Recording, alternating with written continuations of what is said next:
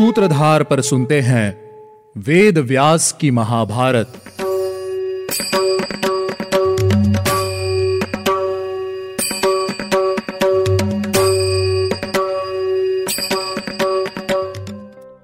Hello listeners स्वागत है आपका वेद व्यास की महाभारत में। मैं हूँ आपके साथ आपकी सूत्रधार मान्या शर्मा।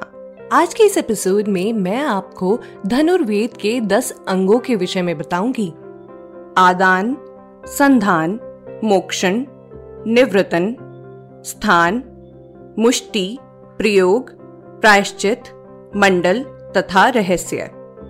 तर्कस से बाण को निकालना आदान है। उसे धनुष की प्रत्यंचा पर रखना संधान है। लक्ष्य पर छोड़ना मोक्षण कहा गया है।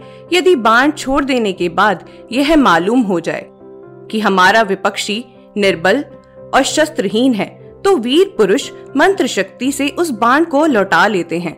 इस प्रकार छोड़े हुए अस्त्र को लौटा लेना विनिव्रतन कहलाता है।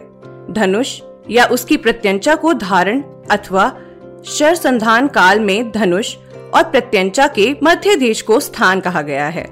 तीन या चार उंगलियों का सहयोग मुष्टि है। तर्जनी और मध्यमा उंगली के अथवा मध्यमा और अंगूठे के मध्य से बाण का संधान करना प्रयोग कहलाता है।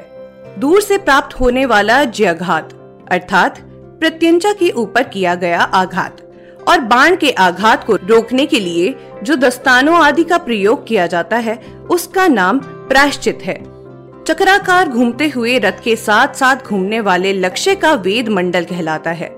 शब्द के आधार पर लक्ष्य बींधना अथवा एक ही समय में अनेक लक्ष्यों को बींध डालना ये सब रहस्य के अंतर्गत हैं।